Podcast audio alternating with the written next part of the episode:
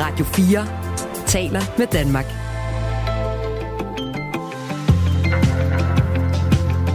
Velkommen til Radio 4 morgen. Godmorgen og øh, velkommen inden for fredag morgen. Klokken er øh, 4 minutter over halv syv, og vi øh, begynder morgen med at tage en tur ud i øh, naturen. For, øh, for bare nogle år siden, der kunne vi jo typisk læse overskrifter som øh, Morhunden er overalt i Jylland. Slaget er tabt. Den øh, invasive art, det uønskede dyr, morhunden var øh, kommet for at blive, troede vi. Men sådan ser det ikke ud længere. Antallet af øh, morhunde er øh, faldet i Danmark. Cirka en tredjedel er, øh, er det faldet på bare to år. Det skyldes blandt andet, at jæger har fået lov til at bruge noget andet udstyr til at skyde dem med. Om lidt taler jeg med øh, hende, der leder indsatsen mod morhunde her i Danmark. I går var det øh, første gang siden 2019, at det konservative parti i Storbritannien kunne se, hvad de britiske vælgere egentlig synes om deres tid ved magten. Der blev nemlig holdt tre suppleringsvalg, der skulle øh, tre nye medlemmer ind i parlamentet, og resultatet af det er endt med at blive det, som de konservative netop frygtede, nemlig en vælgerlusing. Jeg taler med øh, journalist Morten Rønnelund, som øh, følger britisk politik for Radio 4 om, hvad øh, valgresultatet betyder. Det er, når klokken er cirka 10 minutter i syv. Vi skal også omkring et afvist mineprojekt i Sydgrønland. Det kan nemlig ende med at få stor betydning her i Danmark. Det australske mineselskab bag projektet har nemlig meldt ud nu, at de kræver en erstatning på mere end 76 milliarder danske kroner. Og de penge skal komme både fra Danmark og fra Grønland hvis altså deres projekt ikke bliver til noget.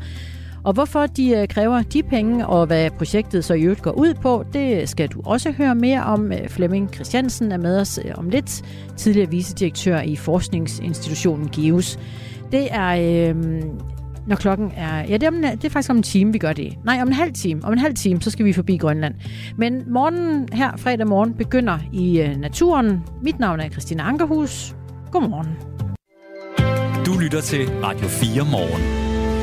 For øh, vi skal nemlig ud og kigge på øh, morhunde. For nogle år siden, der var øh, vi i fuld krig mod morhunden, og vi troede også, vi havde tabt den.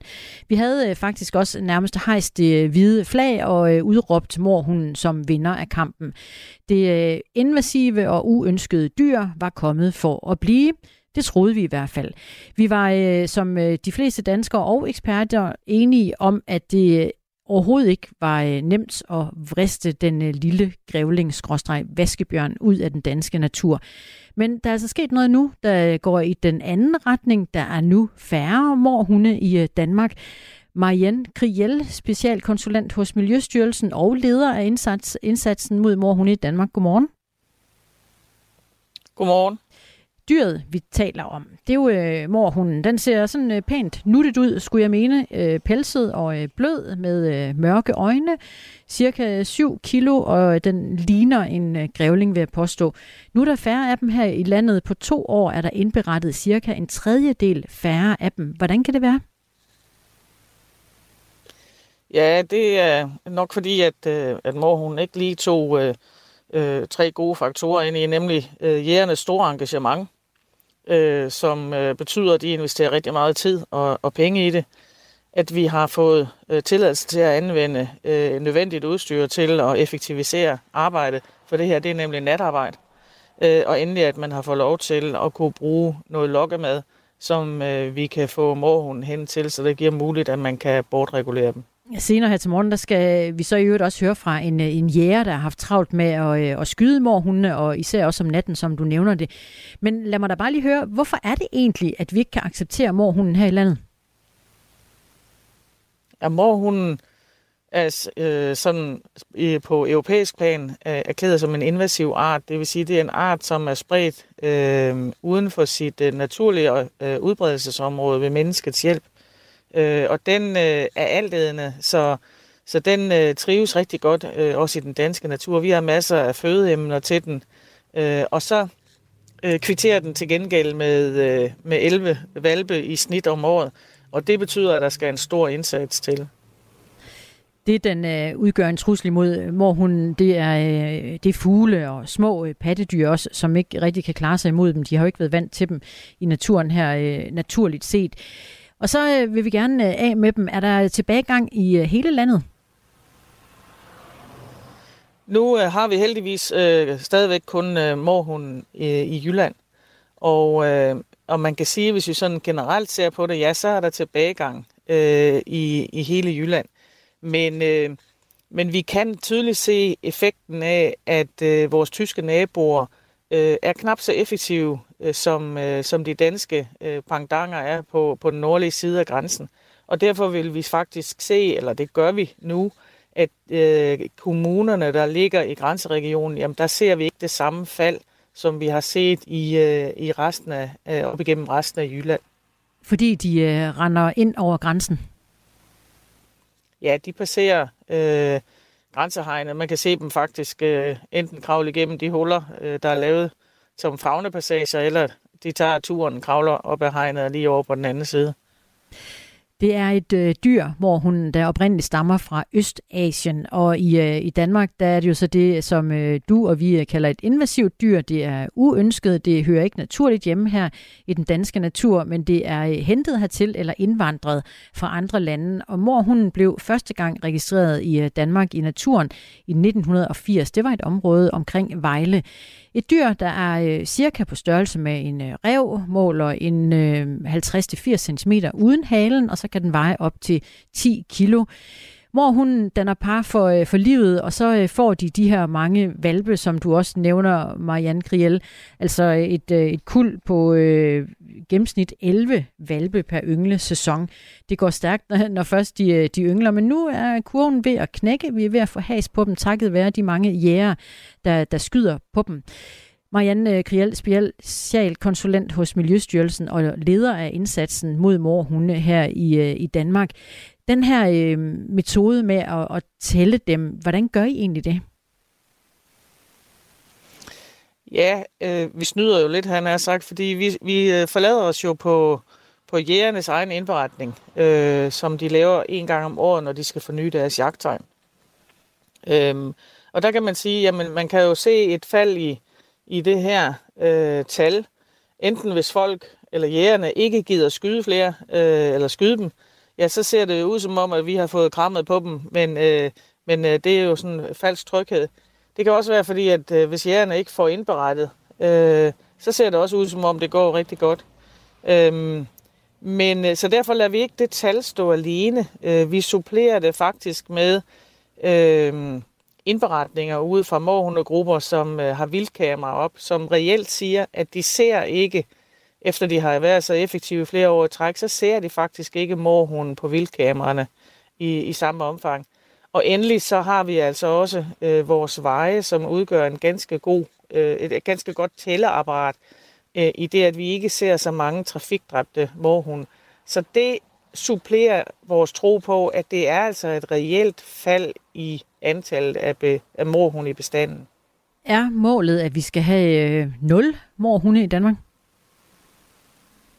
Ja, det vil da være et ønskescenarie, mm. men det er ikke et realistisk scenarie. Øh, så, længe, øh, så længe vi har nogle områder, som, øh, øh, som hvor, hvor mor hun ikke bliver bekæmpet, øh, og det har vi stadigvæk også øh, rundt omkring, der har vi nogle huller her og der, øh, som, øh, som ikke er så effektive i bekæmpelsen, ja, så vil der øh, sagtens kunne være nogen der, og så har vi stadigvæk øh, nogen, som øh, kommer sydfra, øh, som passerer grænsen. Så, så 0 er et urealistisk men selvfølgelig et drømmescenarie. Senere til morgen øh, skal jeg høre en, øh, en jæger om, hvordan man så egentlig øh, jæger morhunde, og specielt om natten. Marianne Kriel, specialkonsulent hos Miljøstyrelsen og leder af indsatsen mod morhunde i Danmark. Tak for, for din fortælling om morhunde her til morgen. Velbekomme. Radio 4 taler med Danmark. VM i øh, fodbold for kvinder blev øh, sparket i gang i går. New Zealand fik som værtsnation æren af at spille det første opgør ved turneringen, og det blev en åbningskamp, som øh, ø-nationen næppe glemmer lige forløbig. Måske aldrig nogensinde endda.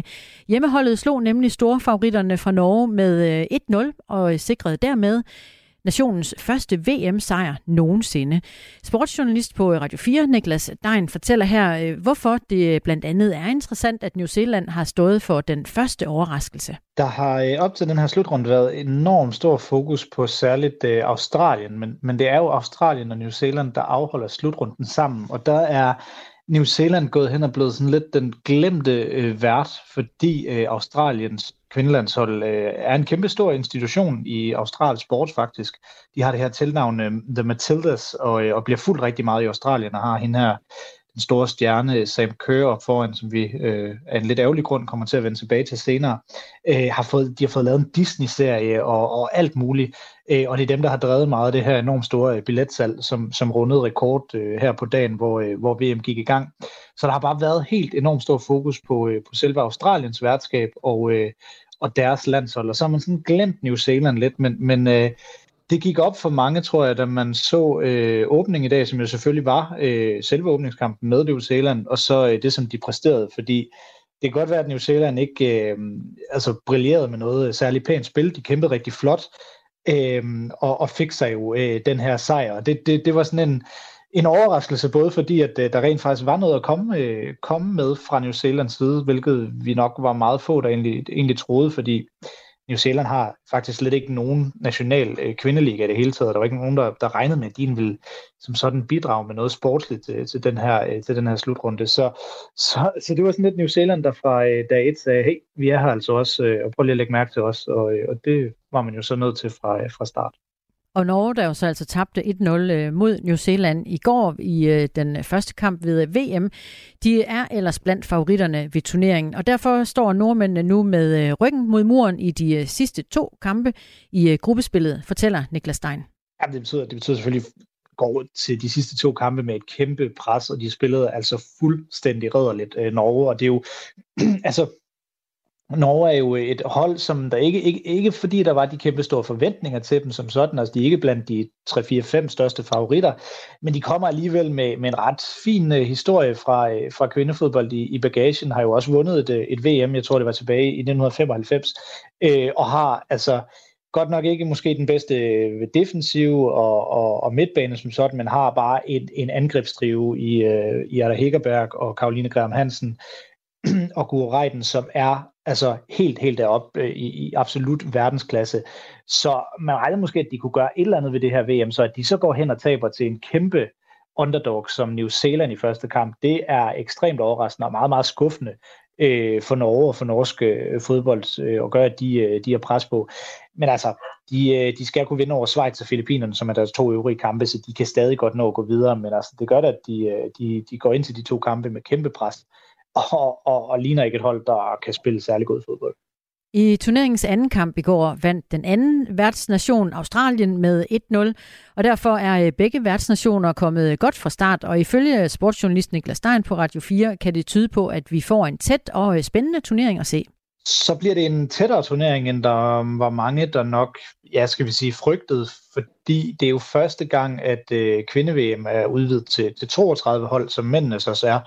Og øhm, det er jo selvfølgelig, det er selvfølgelig en stor ting for, for kvindefodbold, øh, men, men man kunne også frygte, at det ville gøre noget for niveauet, at der selvfølgelig ville komme for mange hold, der var for dårlige med, og, øh, og, og i den kategori kunne man godt have frygtet, at New Zealand ville være i, men, men altså, den, øh, den gjorde de så til skamme, så, så, så jeg synes måske, det vidner lidt om, at niveauet er, i hvert fald bundniveauet er lidt højere, end hvad man kunne gå og frygte ved det her øh, VM, og at øh, kampene godt kunne gå hen og blive lidt tættere, end, end hvad man havde ventet, for der er også blevet snakket meget om, at her i åbningskampen, der vil vi nok bare se nogle store sejre, også når USA skal møde øh, Vietnam, og Filippinerne skal mødes øh, med, med Schweiz og så videre i morgen. Så, så det, det, øh, det tror jeg ikke nødvendigvis er sådan, for, for kvindefodboldens øh, niveau er, er vokset rigtig meget de seneste år. Det kunne, skal vi se, det var bare én kamp, men det kunne den her New Zealand sejr godt være et, et lille bud på. Så ikke nødvendigvis det mest velpolerede spil over hele slutrunden, men det synes, det tyder på, at vi, vi får lidt tættere kampe og lidt, øh, lidt mere hårdt tilkæmpet sejre, end, end hvad vi kunne have forventet.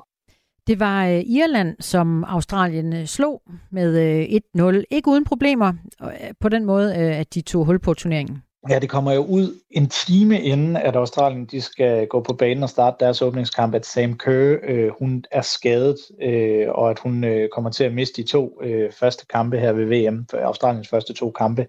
Og øh, det er åbenbart en skade, der, der er sket øh, i træningen, øh, så det, det var jo ikke sådan, fordi det skete under opvarmning, men det var alligevel ikke noget, offentligheden vidste noget omkring, at der var den her øh, tvivl øh, ved Sam Kerr, og det er bare en Altså det er en kæmpe bet selvfølgelig for Australien, fordi hun er deres klart bedste fodboldspiller, deres klart største stjerne. Det er også en bet for VM, fordi der jo, som jeg var inde på før, har været enormt stor fokus på Australien, og fordi øh, hun bare er galionsfiguren over dem alle. Så, så der var bare rigtig mange, der havde glædet sig enormt meget til at se lige præcis Sam Kerr her på, øh, på hjemmebane i Australien, og at hun så både misser åbningskampen og ja, i hvert fald også mister kamp nummer to, og vi ved slet ikke, om hun kommer i spil øh, ved gruppespillet. Det er, det er ærgerligt for fornøjelsen ved at, ved, at, ved at se VM, fordi som sagt, Australien er ikke favorit, men, men, men, men det kæmpe, den kæmpe opbakning, der er, så ved man alligevel, hvad, hvad det giver, og, og det, og så en øh, verdensklassespiller som, som Sam Curry, det kunne godt gøre, at de måske kunne gøre et eller andet ved det her VM.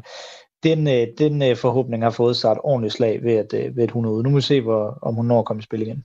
Hvis Australien vinder sin pulje, så bliver det dem, de øh, danske spillere kommer til at stå over for, eller kan stå over for, hvis øh, vi går videre fra øh, gruppespillet. Journalist Niklas Dein vurderer det australske hold sådan her.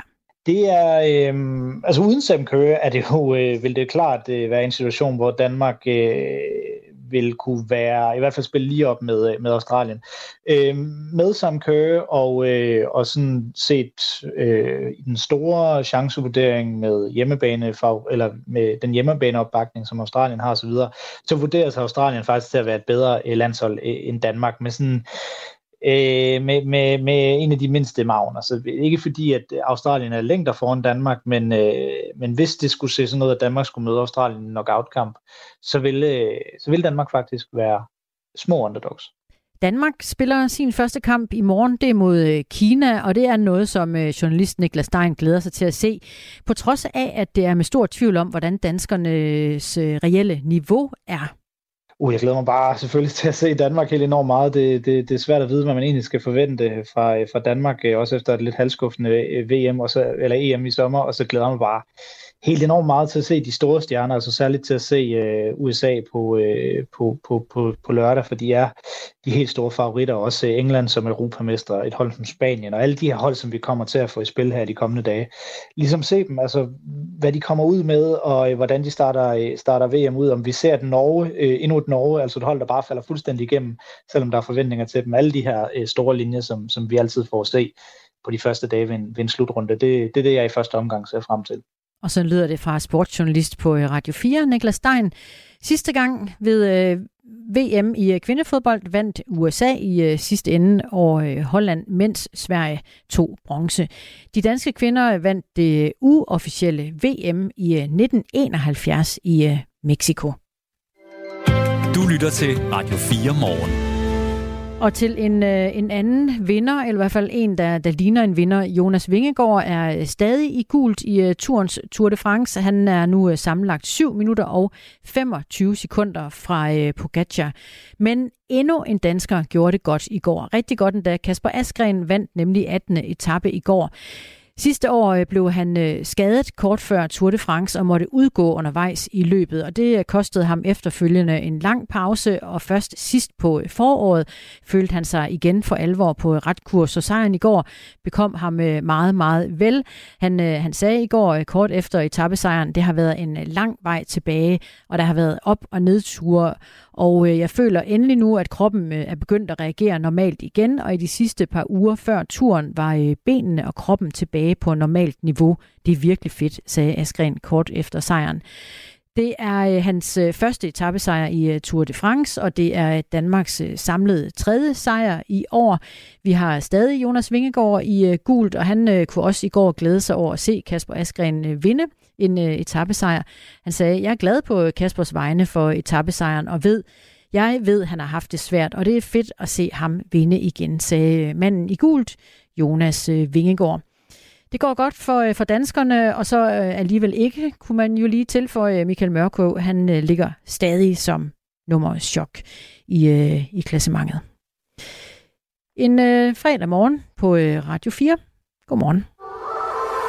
Musik er en hurtig genvej til at komme ind bag facaden. Hvis man skal sige essensen af, hvem er jeg, så er det de samme. Ind bag den offentlige person. De synger også irriterende godt. I Portrætalbum bruger Anders Bøtter musikken til at vise nye sider af sine gæster. Gita Nørby, Tim Christen, Sofie Gråbøl, Anders Akker, Allan Olsen. Både dem, du er fan af, og dem, du ikke troede, du havde noget til fælles med. Velkommen til Portrætalbum på Radio 4. Lyt til Portrætalbum i dag kl. 17.05. I går blev der afholdt tre små valg i øh, Storbritannien. Det er øh, valg, der kan give en forsmag på, hvem der kommer til magten efter det næste parlamentsvalg. Det er nemlig øh, tre suppleringsvalg, der er tale om, altså der, hvor der skal vælges nye medlemmer til øh, parlamentet. Og det er første gang siden parlamentsvalget i 2019, at det øh, konservative parti nu kan se, hvad den øh, britiske befolkning så egentlig synes om deres tid ved roret. Og det er jo en øh, tid, må man sige, der har budt på øh, lidt øh, forskelligt. Der har været tre forskellige premierminister, og der har været en økonomisk øh, krise. Der har været coronatid og øh, coronafester. Det må siges, at øh, det alt sammen er noget, der har været med til at, at tegne et, øh, et negativt billede af de konservative. Så hvordan øh, valget i går faldt ud, ja, det siger jo noget om, hvordan befolkningen øh, ser på, øh, på de konservative. Morten Rønnelund, journalist, der følger øh, britiske forhold for os her på øh, Radio 4. Godmorgen. Godmorgen, Christina. Hvordan, øh, ja, hvad blev resultatet så egentlig i går? Hvad fortæller det os? Ja, men i korte træk så fik den siddende premierminister Rishi Sunak en øh, uh, losing, øh, og det gjorde de konservative som sådan helt generelt. De tabte to af de tre poster og fastholdt den sidste, men den sidste blev fastholdt med 495 øh, stemmers flertal, altså nærmest ingenting. Til gengæld er der det lyspunkt for de konservative, at den plads, de, det lykkedes dem at fastholde, det er Boris Johnsons tidligere plads. Så der er noget konservativ historiefortælling, man kan holde fat i ved at tale en del om lige præcis den plads. Men du øh, kalder det alligevel en øh, vælger-losing. Hvorfor?